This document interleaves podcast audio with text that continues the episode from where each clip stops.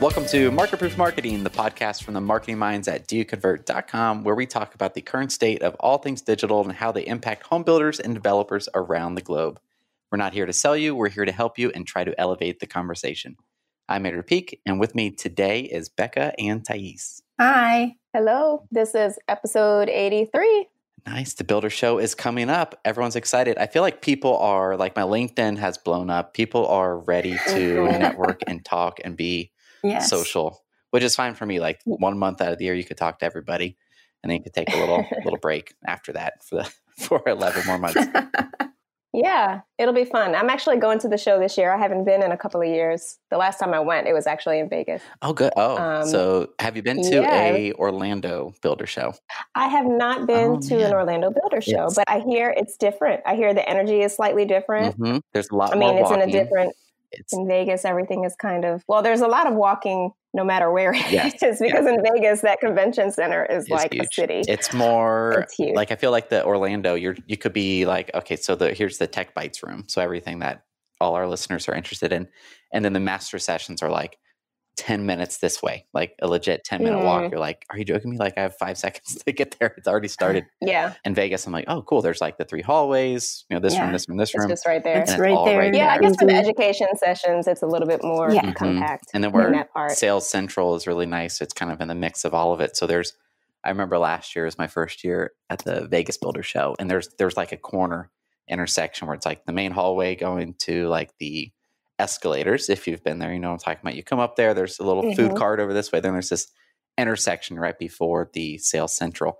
And you could stand right there and see everybody that you ever would ever want to see. Yes. Like, it's like the perfect spot to meet people. And I got stuck there for like 45 minutes. minutes. I'm like, yeah. this way. But it was just one after another after another. But it's yeah, I'm I'm looking forward to it. It's always a always a fun time. Yeah, I'll be hanging out outside of Sales Central for a little bit. We have some fun social media content planned. Ooh. Ooh, um, sneaky, sneaky. Yeah, so we'll be doing some things around there. So, um, so if you're at the Builder Show and you're near Sales Central, stop and say hi. I'll yeah. be out there. Yeah, come see us. And then there's, um, let's see, we have four different uh, DYC we sessions. have four. Yeah. Yes, correctly. it's very exciting. You are presenting um, all about Google ads. Yep, Google Ads. Yeah, top mistakes. Uh, that's on Thursday. And then Kevin mm-hmm. at the same mm-hmm. time is pre sale without fail, which somehow he's never presented on at the Builder Show. At the Builder Show, this is very himself, exciting. Like, I've never done yeah, that. I'm like, how have you not done that? That's like everyone's not. I mean, it's everyone's favorite because it's like a, it's a. If you've read the book, you're like, cool. I could just do this. Like, you don't have to like. I mean, you do have to think about it and plan it, and there's all the actions yeah. required. But like, here's the the manual. Here's just take this and implement what's in the book. Mm-hmm. So it's very mm-hmm. actionable. It's definitely yeah. easier said than done. yes. That is true. Yes, for sure. That is true. And then Kevin is doing Clash of the Titans, which is always oh, that's a crowd pleaser. And Elena Money is, I think, is the I, am trying to remember the previous years if she's the only. Yeah, I think she might be the only new one, but she'll be yep. fun. She, oh, yeah, oh yeah, that's. I'm looking forward to seeing her I hope she takes on Kevin. That'll be a that'll be a fun little debate. I think their logo they have like two fists or something like that. But yeah, yeah that, would be a good be one. Good. And then of course Jen is doing from online lead to on-site sales team all about a seamless buyer journey. So that's on yeah. Wednesday. Uh, so that'll be great. And if you guys want to get the details of all this, um, you can just check out the blog post we have on our site. So it'll be good. All right. Awesome. And then on to some news. So, Facebook, um, they rolled out this new feature. They really didn't say much about it. This is somehow the first time I've seen it. Thais pulled it for us and yes. said, hey, here you go. I'm like, oh, this was, was. Like, okay. I think it was yesterday. Like, it yeah. was just a day or so ago. So, they're letting individuals opt out of um, custom audience lists, which then, like, to me, like, each time they kind of like, show the, the Wizard of Oz behind the curtain. I'm like, oh, will this make news and be interpreted to be too invasive of privacy. Like people can can upload a list of contact information and then and then target you. Which, if if remember, like that was kind of the Cambridge Analytica issue. People were extracting data from Facebook mm-hmm. and the yeah. huge privacy concerns. Now this is kind of the they're showing people can do the opposite. They could put any information they want onto Facebook that will then match up with users. And now oh. you could see which ads you're getting if they're using that feature it has been getting a lot more strict with custom lists lately. So there's less and less ads you can use them with. And so I think this is just one more step to kind of phase them out a little bit more. Yeah, especially with us in, in housing, we're quite restricted. I, I was yeah. on a Facebook group, it was about a week ago, and someone was talking about they're working with a Aston Martin dealership. This is just outside the industry, and they would purchase credit denials for high value auto loans. Ooh. Which are like, that's that's weird. Listen. So then they would they made these ads that were like test drive an Aston Martin, no credit required, blah, blah, blah, blah, all the stuff where it's like the perfect offer for people that were denied, which it's like, why do you really want that person yeah. coming in if they're denied right. 80 to whatever the hundred something thousand auto loan? But their offer afterwards, which was a credit offer, was for that person, but they didn't lead with credit. So it didn't hit the the uh, credit oh, employment and housing requirements. Gotcha. Yeah, I'm like, oh, you're so sneaky. And they were uploading this custom list. I'm like, okay, I wonder if it worked or if it was rather Shut expensive. Down. Of course, they're selling, yeah, of course, they're selling a hundred thousand dollar plus car. But I thought that was quite interesting seeing something yeah. outside the industry that was quite unique. Yeah. I don't know that it's the smartest use. I know. In, in theory, that. you're like, you're getting people that aren't approved, but they, you know, who knows? Qualify, but maybe they were selling, you know, champagne dreams and beer budgets. So that's true. I like that. Next is the CCPA or the California Consumer Protection Act or California Consumer Privacy, Privacy Act. Act. Yeah. And this is just a little FYI for builders who meet any of the criteria for who this applies to. But it is basically a new law that protects California residents against their data being collected and sold without their knowledge home builders generally are not in the business of selling consumer data, but yeah. it still is applicable if you are collecting consumer data. So they have the right to know what you collect, especially if you have lead forms on your website or and uh, you're collecting their data. They have a right to know what you're doing with it. They have a right to opt out of anything you're sending them and also to just completely delete their data. So it's just a little FYI. And while this only applies to California, it's coming down the pipeline for other states as well. I think there are about 20 other states that are considering legislation. Um, a lot of big companies and corporations are pushing for federal legislation on this, including Facebook. But in the meanwhile, states are taking action on an individual basis. So it's just a good FYI, good to know that obviously data privacy is a big consumer issue, a hot button. And just to be aware and keep your finger on the radar. We have a blog post on our site about it, so check it out. And we also put a couple of additional resources on CCPA in that blog post um, what Google is doing about it, how Facebook is preparing for it, and also an article from Lasso CRM on the GDPR data privacy. But it's also uh, applicable to CCPA, I think. So some resources there for you. What what fun! I feel like it, maybe it was one article right? you sent over, Thais, but it was someone was pushing for the federal first and then they put in there like likely because it'll be just held up and nothing will actually be done because it's federal and it's super complicated. Mm-hmm. I'm like, well, that's yeah. that's a negative outlook on that. It's but not, I'm like, yeah. I feel like I believe that maybe. Um, well, it's I'm sure part of that is true. But I was reading another article. Um, Facebook is also one of those that are pushing for federal legislation because their argument is that if there are 50 different laws on the books for privacy from 50 different oh, states. Geez, a lot of yeah. paperwork. They have to then, yeah, they have to then be, you know, have like the experts and have the resources to be able to, you know, abide by and keep up with 50 different sets of legislation when one yeah, federal sounds, would be easier. Yeah, that sounds yeah. awful. Imagine like the just thinking like the nerd language, like if user from Florida do this, if oh my goodness. then what if they move, or what if they're in Georgia for six months. We're like, what when we go to Vegas for or you're visiting, days, like, yeah, yeah, you go to California yeah. for one day mm. and you're on the well, that's exactly it because like the CCPA, it doesn't just apply to businesses that operate in the state of California. If you operate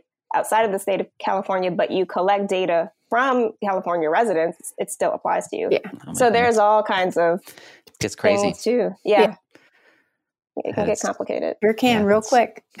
definitely need regulation, but it's like let let it because that almost punishes like the mid to smaller size company, the complexity and, and cost involved yeah. versus mm-hmm. mm-hmm. if Facebook has insane revenues, they can afford that. Mm-hmm. they can afford team. to make the mistake. Mm-hmm. Yep. But the other people, yeah, that could that can mess them up.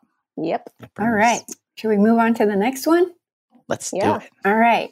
Matterport just announced a new function that will accurately measure rooms, windows, doors, and furniture in the Matterport 3D digital space. So you'll be able to kind of hmm. plan your rooms around um, your furniture and what the house will be when it's built. So I wonder if you could take a 3D Matterport and with this eventually, like, I don't know if you probably can't do this now, but like shop and plan like your interior design and like Ooh. actual product as far as like, you know, the, yeah. the dimensions of the IKEA, whatever, whatever brand. And then they could mm-hmm. integrate with Matterport and like, here's what it looks like. Like, oh, cool. that would be cool. I want to spend yeah. all my money. Well, they're now. planning. Yeah. Yeah, they, Matterport says they're planning to upgrade the measurement mode sometime this year with AI functionality too. So oh, it'll be oh. interesting to yeah. see what they what comes of that. Yeah, so then you cool. could find the sofa that you want for your new house and pop it in there. See mm-hmm. how it looks. Yeah. Uh, that would be yeah, awesome. I feel like all really these things cool. are just going to have home buyers who are, let's say, they're building. This is just another thing that they could obsess with once they're in their in their home. I mean, like if yeah. you're able to like pay someone let's I don't know the cost two hundred dollars or something to make a three D Matterport like when you're six weeks out from moving in, where it's pretty much done, and they're just doing the finishing touches, and you could start planning furniture, placing, placing furniture, or yeah. even off there. of a model. If you built the same home as model home, you could use that Matterport tour that exists. Yeah, mm-hmm. super cool. Even more mm-hmm. reasons to to buy new compared right? to as far as like if, if we could sell that that the the uh, enjoyment, the what you get out of it, as far as like, look, all these things you could do, new versus existing. I think it's that's just another opportunity of of pulling that market share. Our guest this week is Kirk Williams. Kirk was named one of the top 25 most influential PPC experts in the world by PPC Hero. He's the owner of Zato Marketing. They're a paid search uh, PPC micro agency. They work mostly with e-commerce, and he's spoken at uh, plenty of conferences all over the world and has published articles on Search Engine Land, Moz, and PPC Hero. Kevin and I talked with him about attribution, bidding on brand search terms, and non marketing doom. Here is our conversation.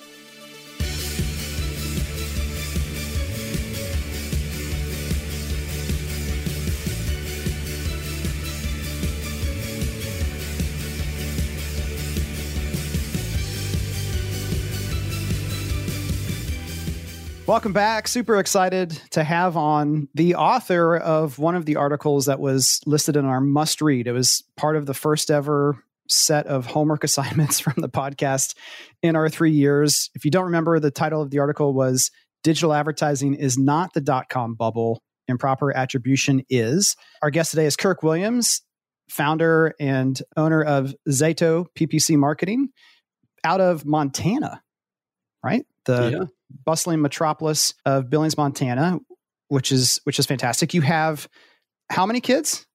Uh, five.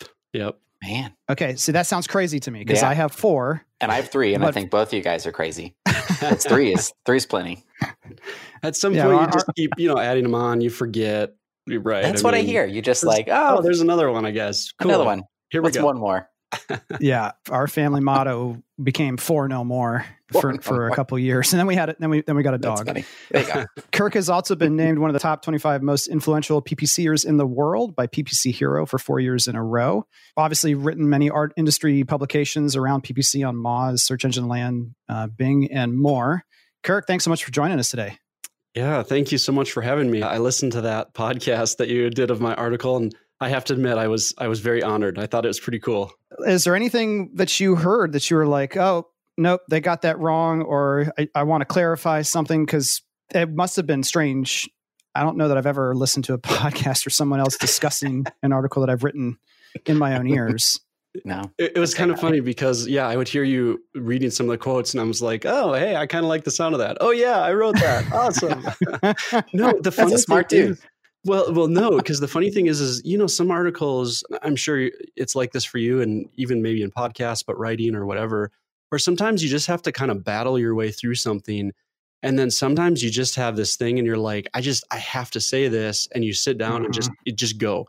and that is that is my memory of writing that article i think some of it is because i chewed on the original one for a while and and it's been something that's it's been talked it's always t- that kind of thing is talked a lot about in the industry the whole ebay advertising thing is talked a lot and so mm-hmm. there's already this kind of thinking through this stuff and then i've been thinking a lot in the last couple of years just about attribution and all that stuff and so i think that's where it was one of those things where when it came i just needed to write it yeah when you read the original article was it because i find when i write something like what you did and it, and it connects and I and I feel like it kind of flows out. It's usually from a place of either frustration or I forget who so, someone I once read said, you know, when you don't know what else to write about, write about what really makes you upset.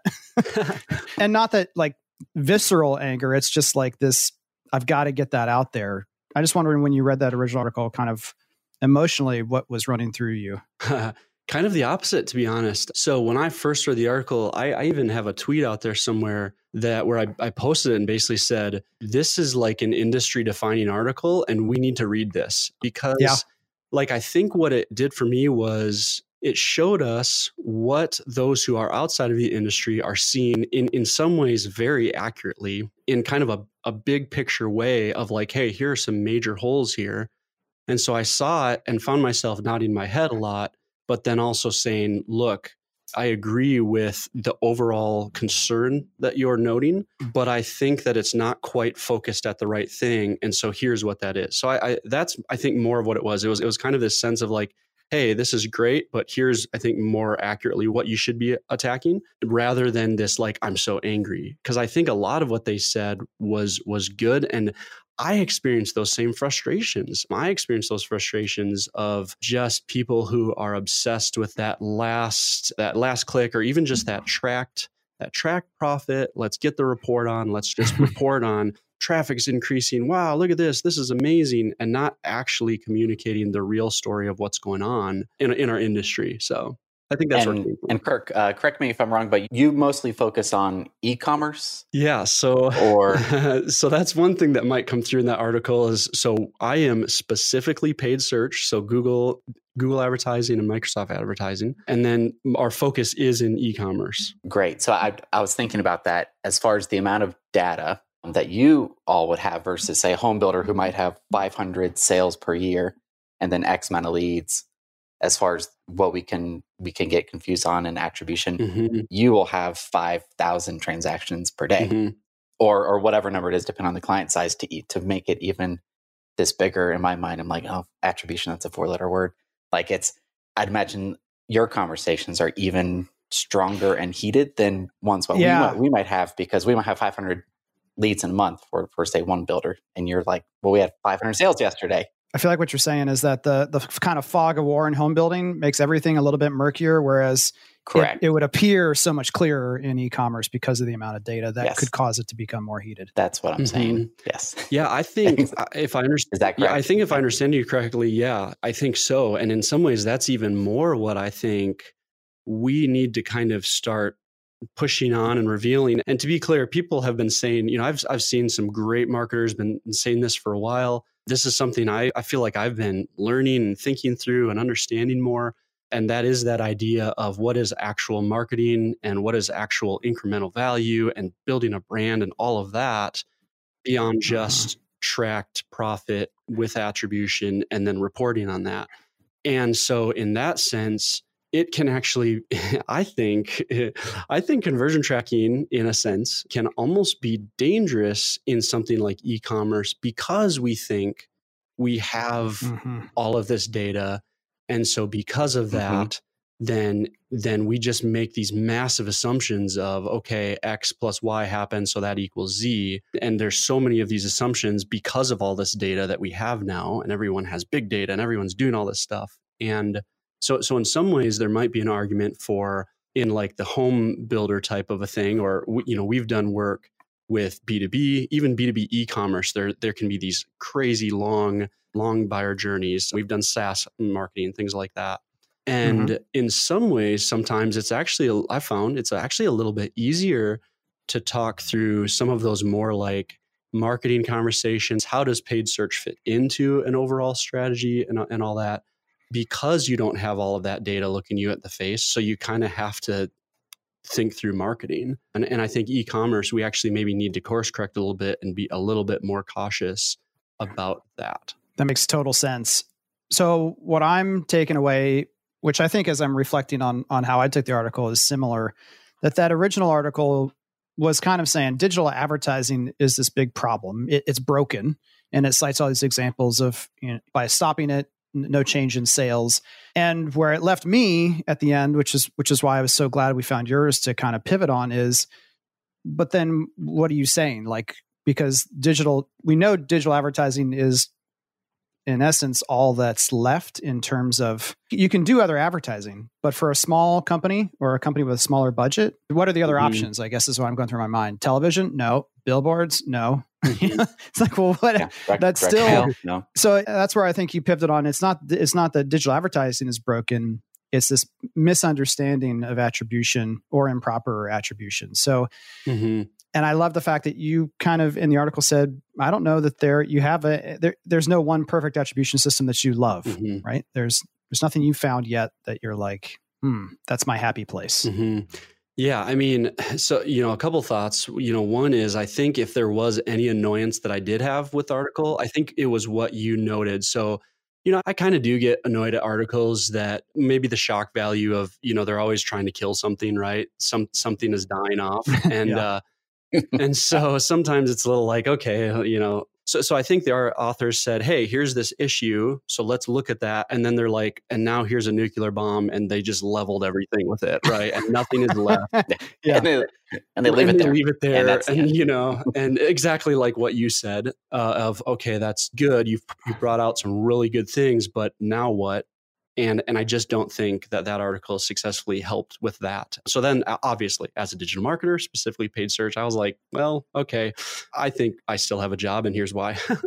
So you know that being said you know the attribution thing i the way that i see attribution and and so you know this is coming from a guy who does not remotely have this figured out. I don't really think anyone does. So probably the people who really talk like they do have it all figured out, that might be someone that you should be a little cautious of, in my opinion.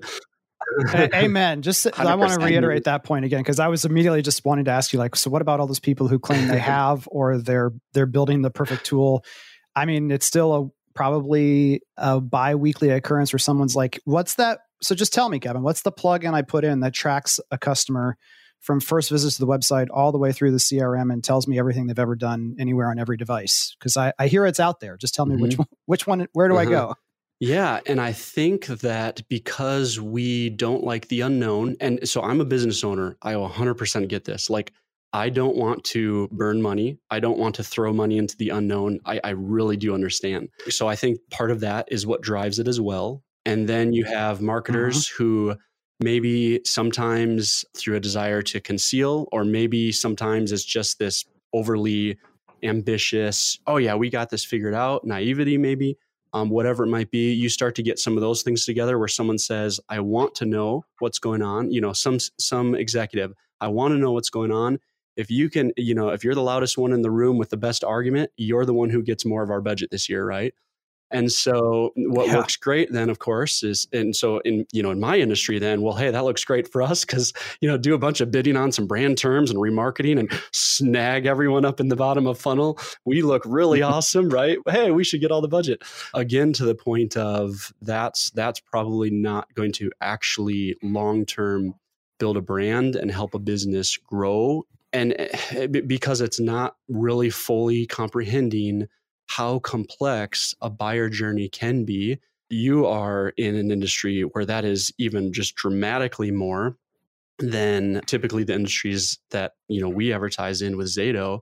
You know, obviously, if a customer journey is a lot shorter for certain you know certain certain products, it's a little bit easier to follow some of that. But even then, it's not. It's it's it's changing. Uh, I noted this in the article, but privacy is something that we are just going to see continue to grow and become a thing.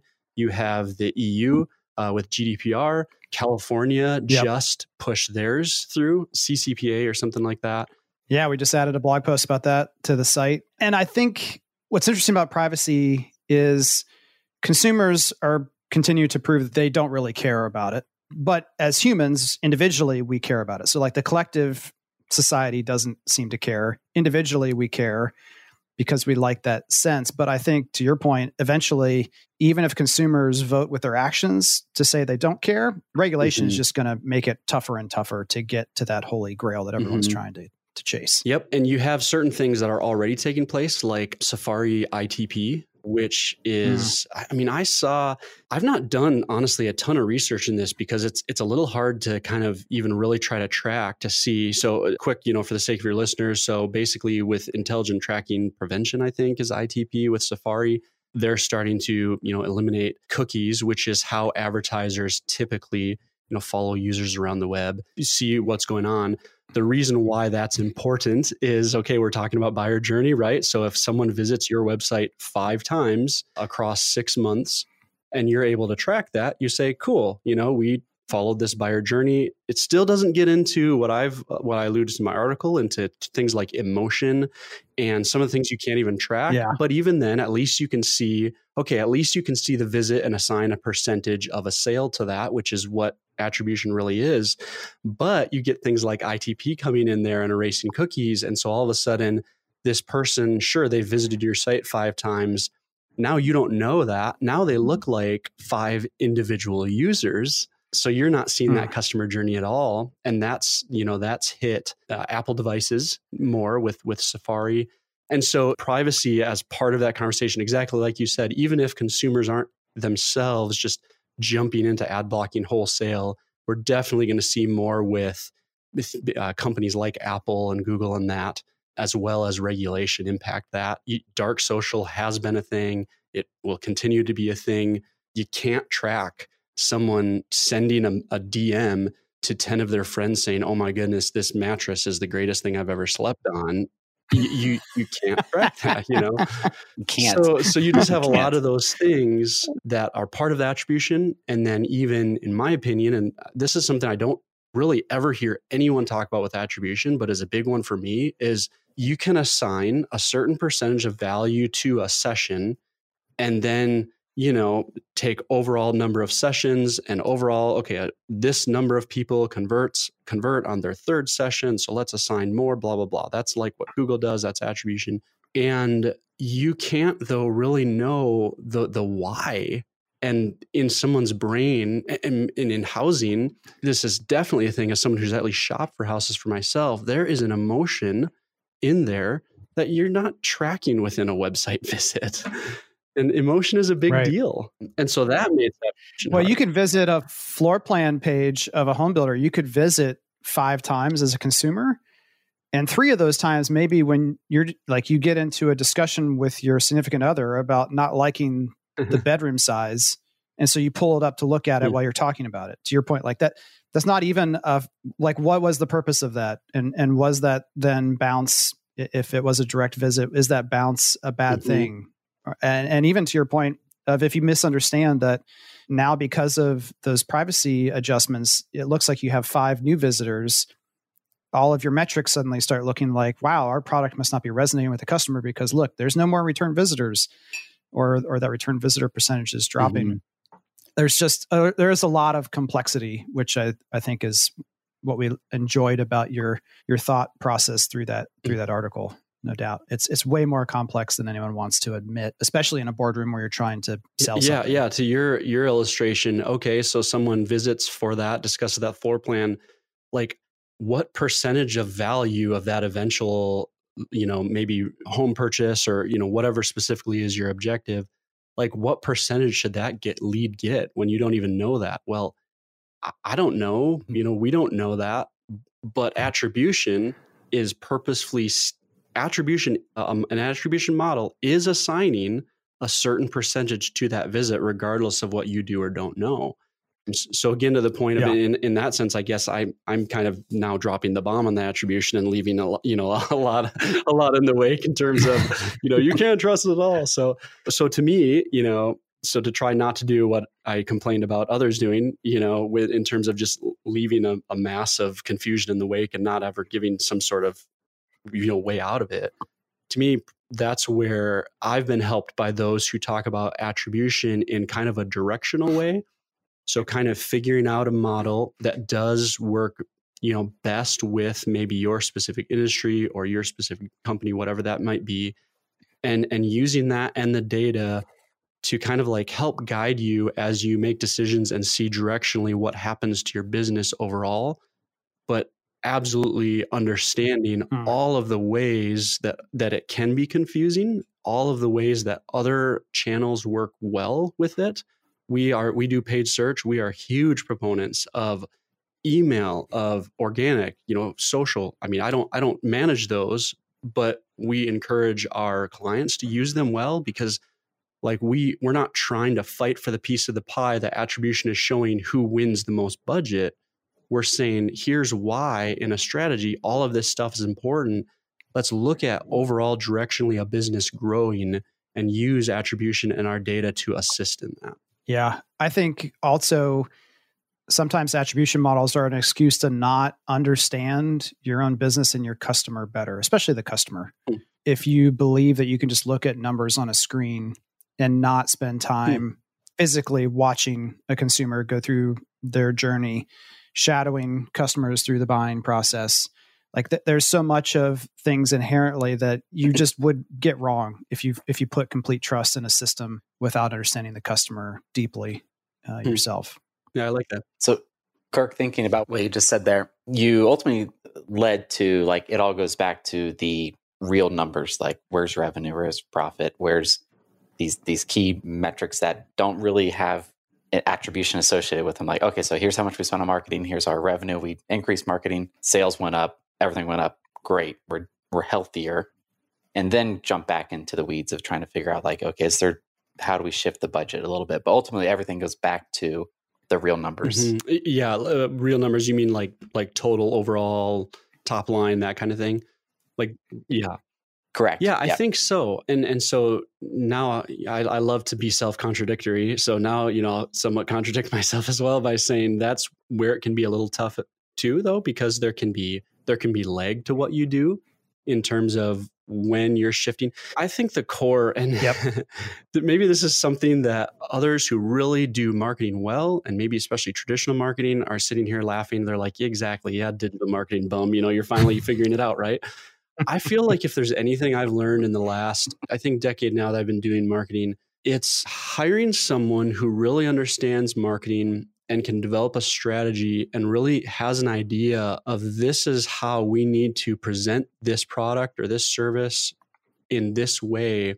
It's funny how you can do that and it doesn't even maybe make sense in the numbers, especially initially, but because the strategy is sound, that will that right. will eventually result in just a an awesome thing and we've seen that even specifically in clients that we've assisted large brands doing major things where sometimes the investment in maybe a certain channel because they had they had this idea of like let's do this with these videos and it was it was the right play you know and i'm sure i don't know I didn't sit in these meetings, but I'm sure in the beginning there were probably a lot of naysayers that said, you want to spend how much doing what without really being able to right. prove what that's going to do, maybe even for years. And and I think that's where marketing maintains a risk to it.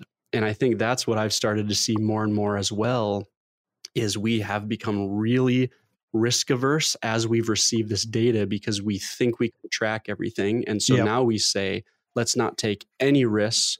Or maybe, like, sure, you can have two weeks of testing and then we move on if we don't see immediate ROAS, you know, whatever. And that's it. Yeah, you only two weeks.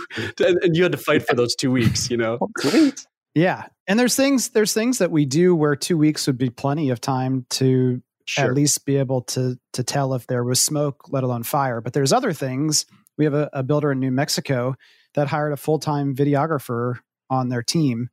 And so to say, well, we you know we made a video. It's been two weeks. Sorry, we're going to let you go. Not seeing any direct sales as a result of of this ongoing process. And yet, like you're saying, Kirk, I, we've been talking about this for for I feel like a decade now. There's this channel called HGTV that we know is always on in someone's home when they're thinking about moving or buying a house. And the content on that screen is not contextual to the specific location you're in. And it's not even all innovative. It's the mm-hmm. same mm-hmm. premise, like same four premises over and over and over again. And yet, home building companies look at that, look at our recommendation, and their first statement is so can you tell us who else is doing this that's getting results right now? You know it's not it's not having that long-term perspective mm-hmm. to take a risk and to like be fair they can hire someone to do all that and say you know what? I was listening to this podcast by these by kevin and andrew and that one guy. So we're going to do this. We're going all in on video. And then they can hire like some bum who's just terrible at video and you know does a right. bad job and and and this mm-hmm. is where i definitely can empathize with this as well and and i think that was even my point about i think it's the right it's also the right person and the right team get get, mm-hmm. get the right mm-hmm. people on the bus jim collins good to great and yep. and i think that's why it's one of those like the more i look at it the more i'm like man i feel like i think you pointed this out attribution is like is like the easy answer and let's be honest like the more we look around we say hey we're trying to build businesses we're trying to build brands it's never easy and i think that's part of it is that's exactly that's exactly right. It's exactly hard you know? It's not just a matter of okay so what do we do next? How much money do we shift into video?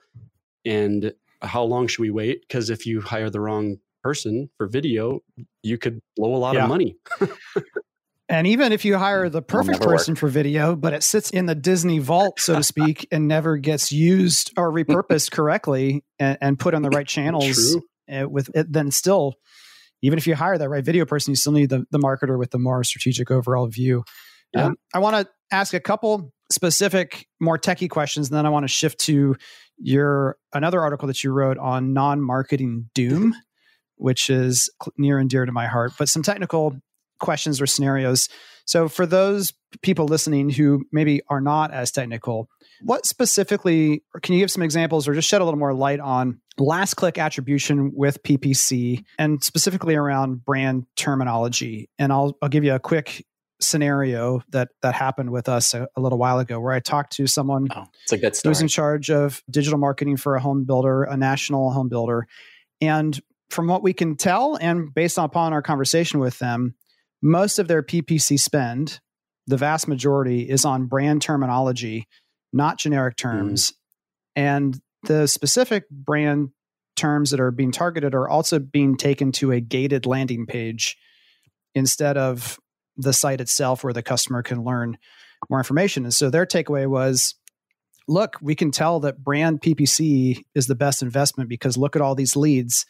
And when we asked about appointments and we asked about sales and kind of that overall buyer journey, they're like, yeah, we can track it from beginning to end. But what they meant by track was yep, we got them from a landing page at some period ago.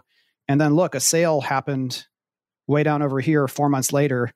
The obvious result is that sale would not have happened without the branded PPC to a gated landing page. And that, so I, again, it's a, it's a complex scenario, but anything that you, and, and you're not necessarily in our space, but just some of the pitfalls of of last click attribution specifically with PPC, and then maybe a little bit of brand terminology because I know you've also written articles on that that we'll link to in the show mm-hmm. notes. Yeah, and that also goes into that original article too a little bit, right? Because that was a big part of the issue with eBay. Is yep. you know eBay is such a ridiculously powerful brand, and they're investing so much money in brand, and and they pause it and see no change, which you know doesn't really surprise me that much in in their instance. Yeah. So with attribution, you know, as we've been discussing, you're basically, you know, trying to figure out what percentage of that goal, that sale, what percentage of credit you want to assign to the different stops along the way that a person makes in their journey. Sure. And so with last click, what you're doing is you're taking 100% of all of the credit and saying, you know what?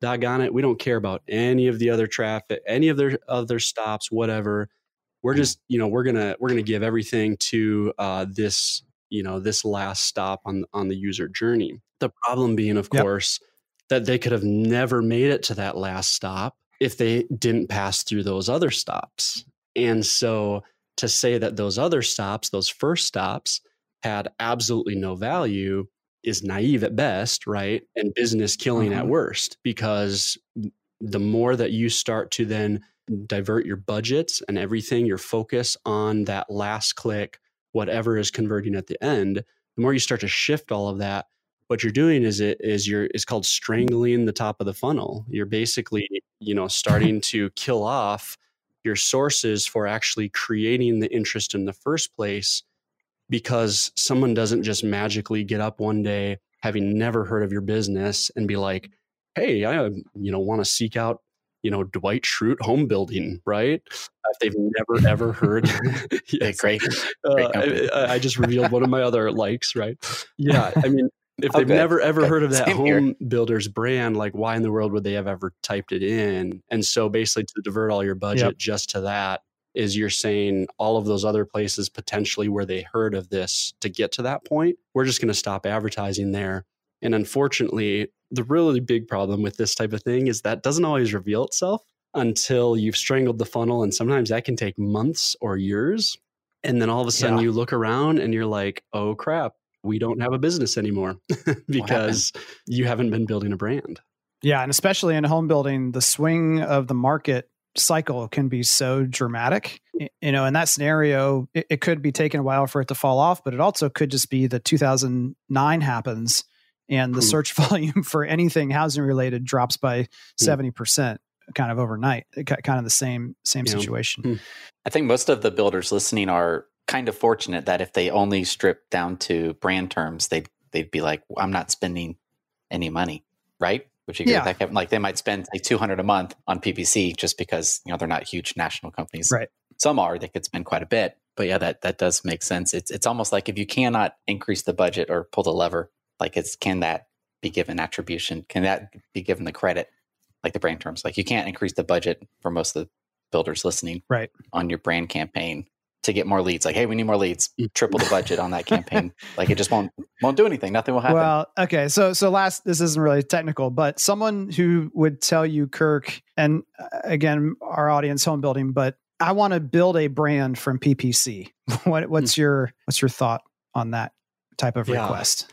so there are some complexities around that. So a couple of things. Uh, first of all, just practically.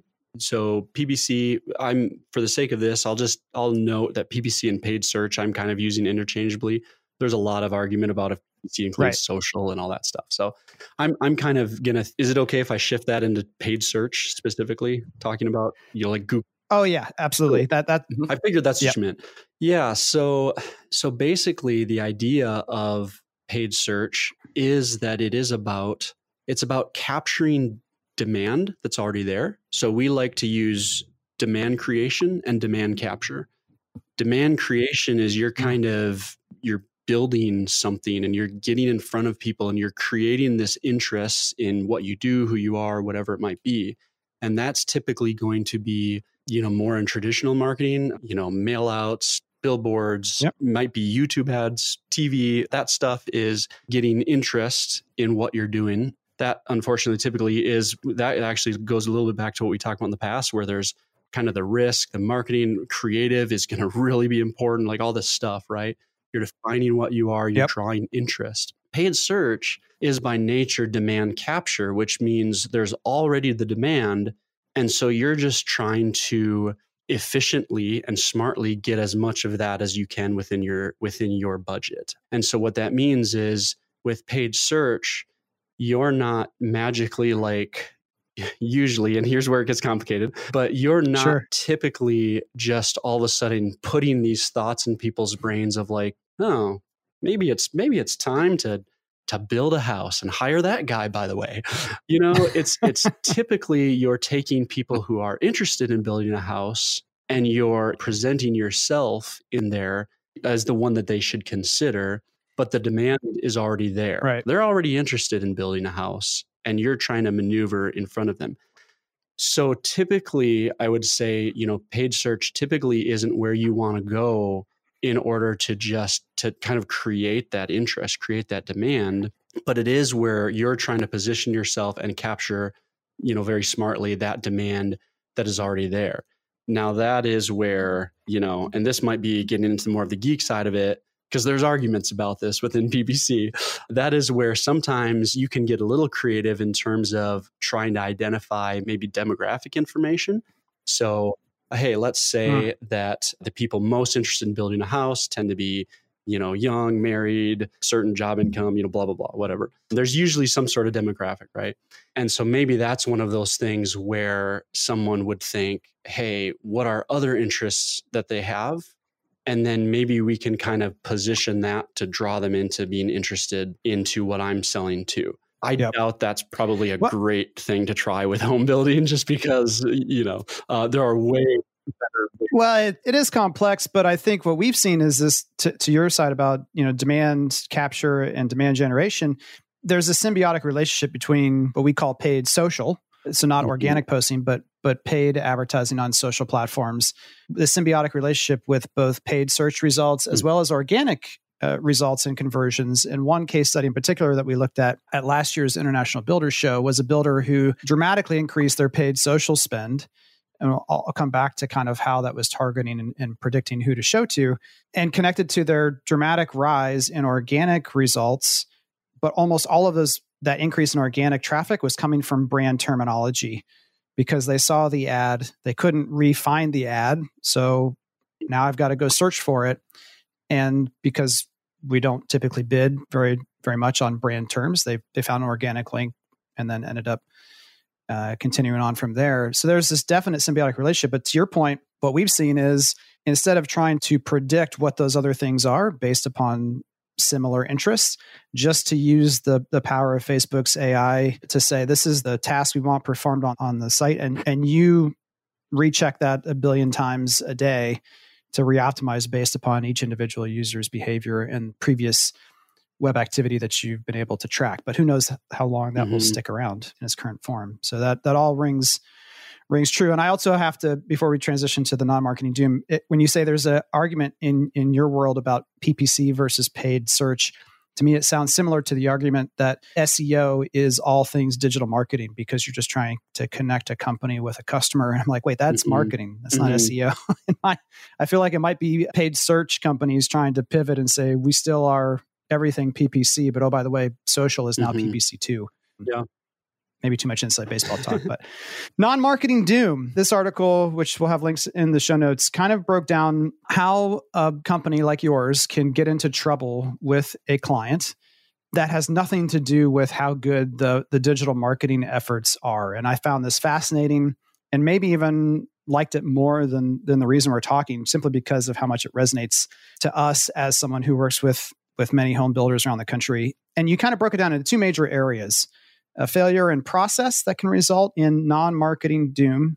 And to define that, you mean doom that is created, no causation to right, marketing right. efforts. Doom that is reflected. So th- this article was originally like a presentation that I gave. And so the doom that is affected specifically in your marketing campaigns. So maybe your boss or client coming and saying like, "What the heck's going wrong, Mark? You know, Kirk, your paid search campaigns are crashing left and right. Figure it out, buddy." And saying, "Hey, don't forget, it's not just advertising that can break. There are other things that can break as well that impact advertising." Yeah. And so those two major groupings, failure and process, really has to do with in the e-commerce world, the things you like product being out of stock, a customer or a competitor suddenly adjusting price by a couple bucks where you are no longer the obvious choice and, and hurting conversions, things that that are under the company's control, but kind of there, there's still data there. There's um, it, it's not as gray. It's more black and white. They're just not very good at operating kind of the core core business. Is that too strong a way to say that? No, I think yeah, I, th- I think that's I think that nails it. You know, basically the idea being there are significant things that impact our ability to market well that are you know how how your product or service is. So some quality thing there. You know, a builder might say, "What in the world? Our campaigns for this specific style of house have just really crashed. Figure this out, or we're firing you, the agency."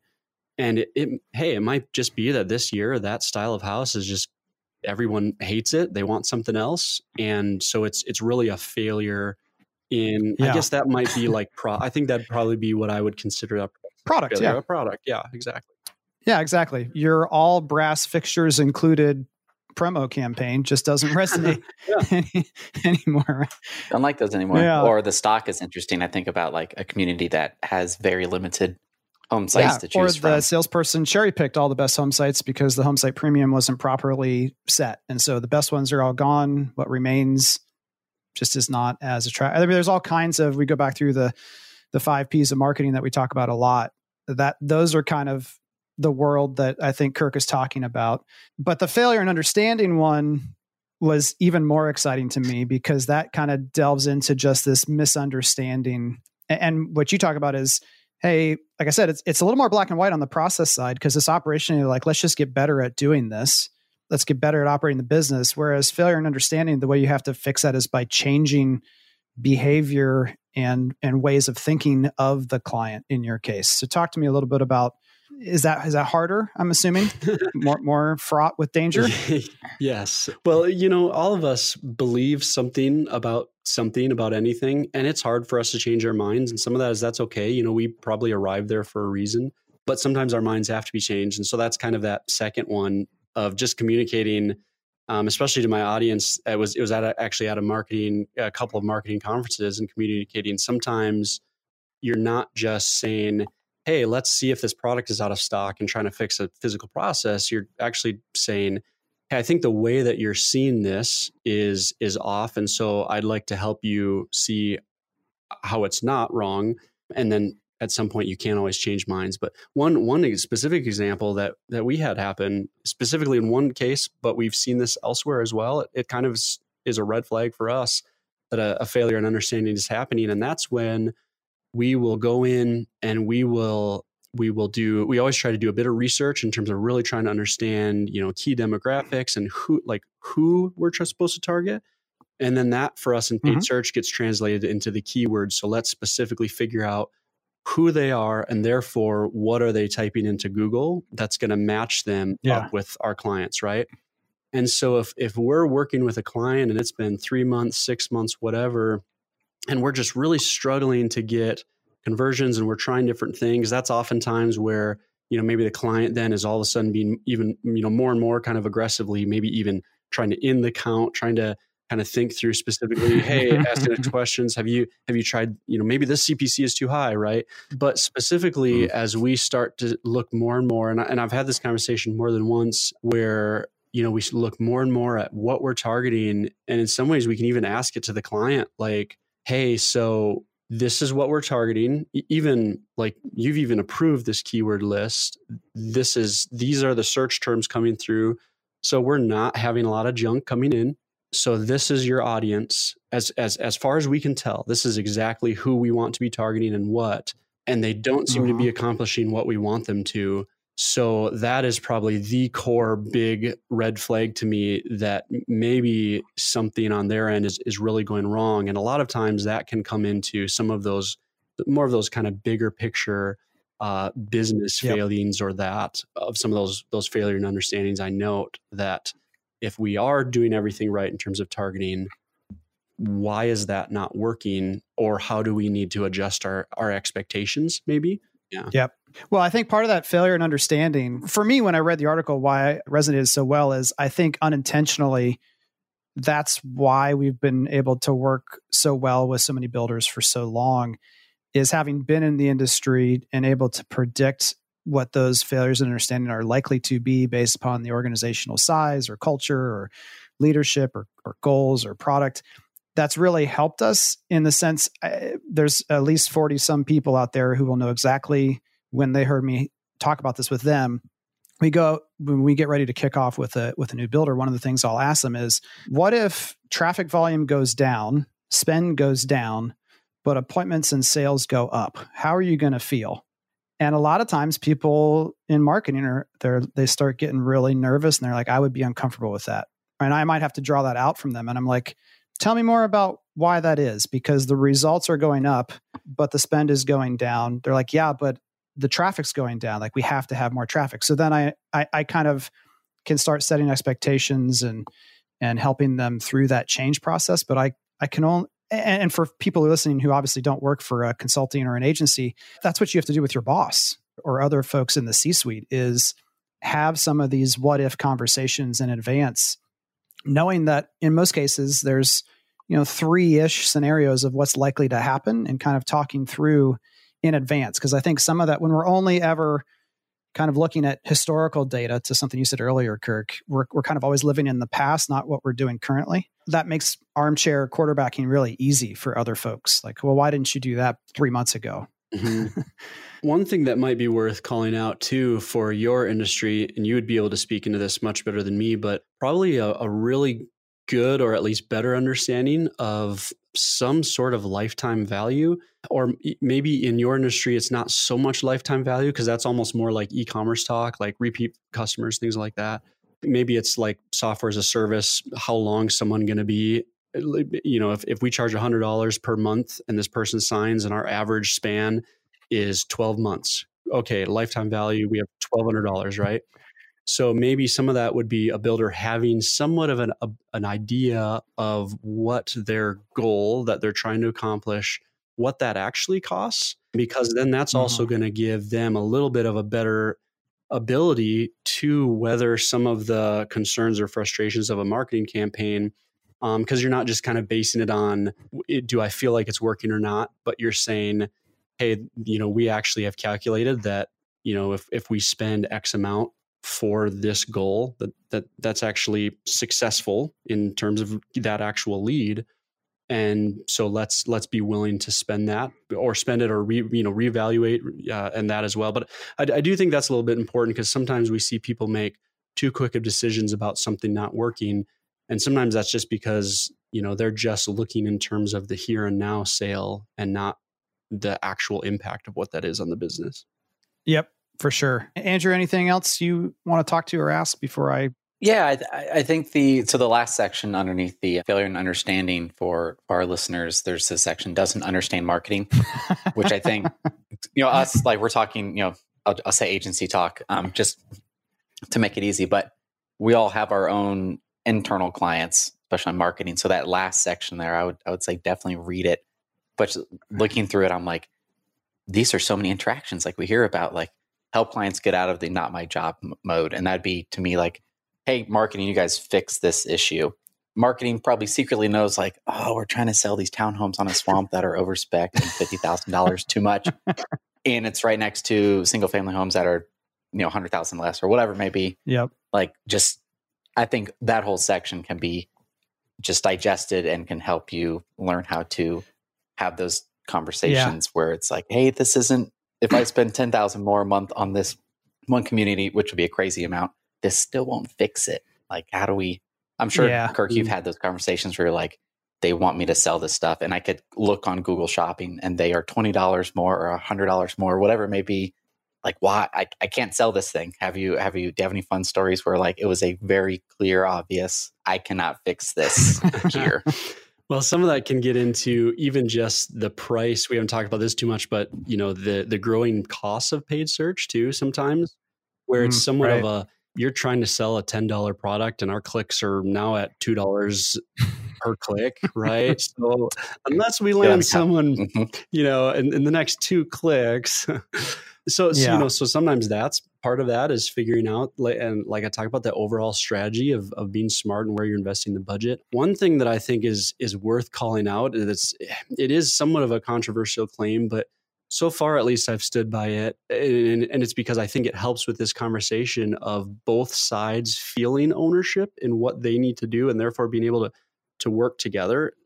Sides meaning advertisers and more of maybe the the core you know business executives client whoever it might be and that is that really what we as advertisers are meant I, I, would argue are are intended to do is we're we're trying to figure out what is the goal we're accomplishing and then we're identifying the people that are best going to accomplish that goal we're, we're doing our best to get the right the right message in front of them right offer you know maybe there's creative involved there's some level of something but then once once we bring them to the site, there is there there's kind of a shift, I would say, in responsibility to then the next level, which is okay, we we've done our job. We've taken this this this person who should want to purchase from you, and we've got them to you.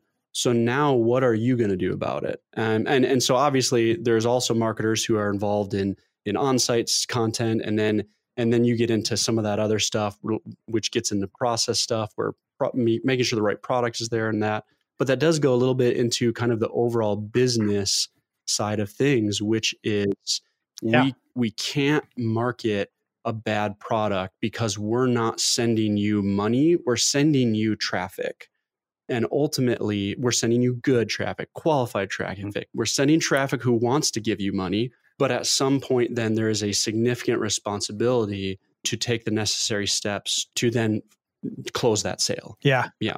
Yep. I think you're 100% right. I think the challenge, and this is, you know, you can use the excuse of a new year if you need it, but that's what makes marketing leaders so valuable is because so few people want to have that additional accountability. And, and that's why I talk so much about the fact that even if it's not your fault, it's still your problem because what, what I heard you talk about, Kirk, was basically the difference between advertising and marketing hmm. proper. And in our industry, there's very few marketers. There's a lot of advertisers, and then there's a lot of salespeople. And so the hmm. challenge in home building, and I don't know if you see this in other places, is the advertiser brings the traffic.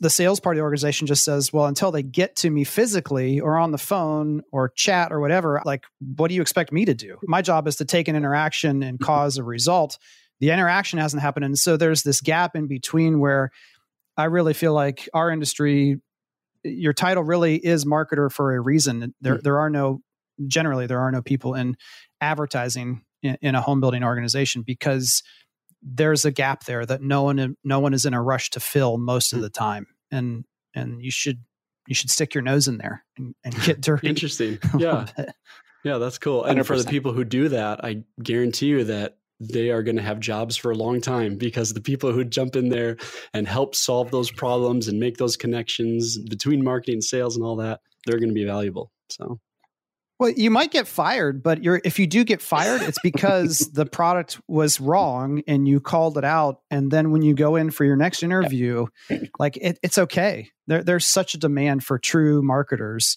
who can have a more well-rounded conversation and I think that's just let that fear go away. If, if you tell everyone the emperor has no clothes, it's all right as long as you do it respectfully, right. check your mm. ego, you know, have some data, have enough understanding of the customer. Even if it goes wrong, it's teeing you up for a much better long term result for your career. Mm, yep. Awesome. Well, Kirk, thanks so much for hopping on with us today. Uh, be sure to check out all his bio. Uh, check out the company website. You do lots of speaking around the country as well. So if you get a chance to see Kirk in person or or want to bring him out to your organization, I'm sure you wouldn't mind people reaching out about that as well. Yeah, yeah, definitely. I'm I'm trying to travel a little bit less this year, but I'm trying to blog more. So we'll see. There you go. That's the goal. Yeah. But I, well, I, I love to travel. It's just hard with five kids. yeah, and you can't scale it. That would be. You can't scale it too far with five kids, right? Right. Yeah, on. exactly. All right. Thanks so much for joining us. Yeah, thank you so much for having me. Appreciate it.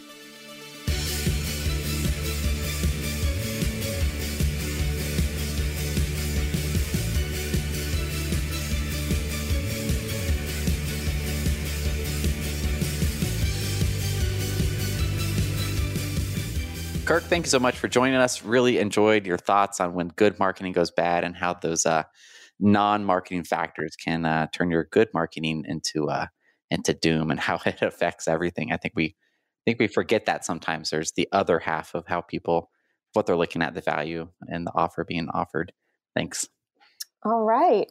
So let's go on to question of the week. And we had a question that Kevin posted in our group last week that got a lot of response. And the question was What department or group in your organization has the potential to impact your results the greatest in 2020, either by improving their results or by continuing their strong momentum from last year? And so the number one department with potential to impact organization in 2020 is sales, followed closely by marketing, followed closely by land and development, and then it goes down to purchasing and costing, construction, leadership and operations, and architecture. So, sales and marketing and land development are the top three with the most potential to impact results. It's, it's interesting, yeah. the results, and, and reading the comments. You have Robert Gladstein, who's the owner at American Classic and, and Land. Of course, they're like Seattle area.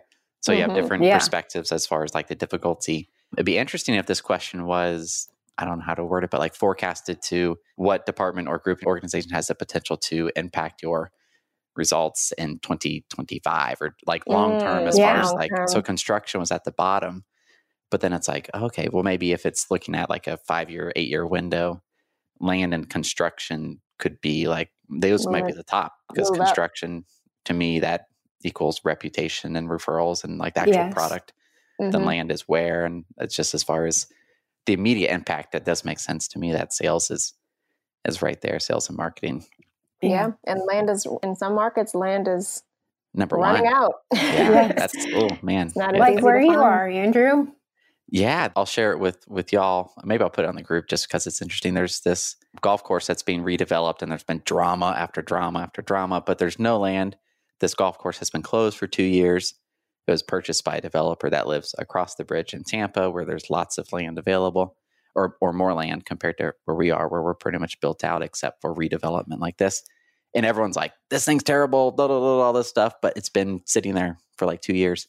He finally was able to get the permits approved to, to demolish the clubhouse, and everyone's like, "This is awful. You're a terrible person." I'm like, "This thing's gonna sell out in like yeah. in no time at all." The surrounding properties, the value's gonna go up. People are gonna like it.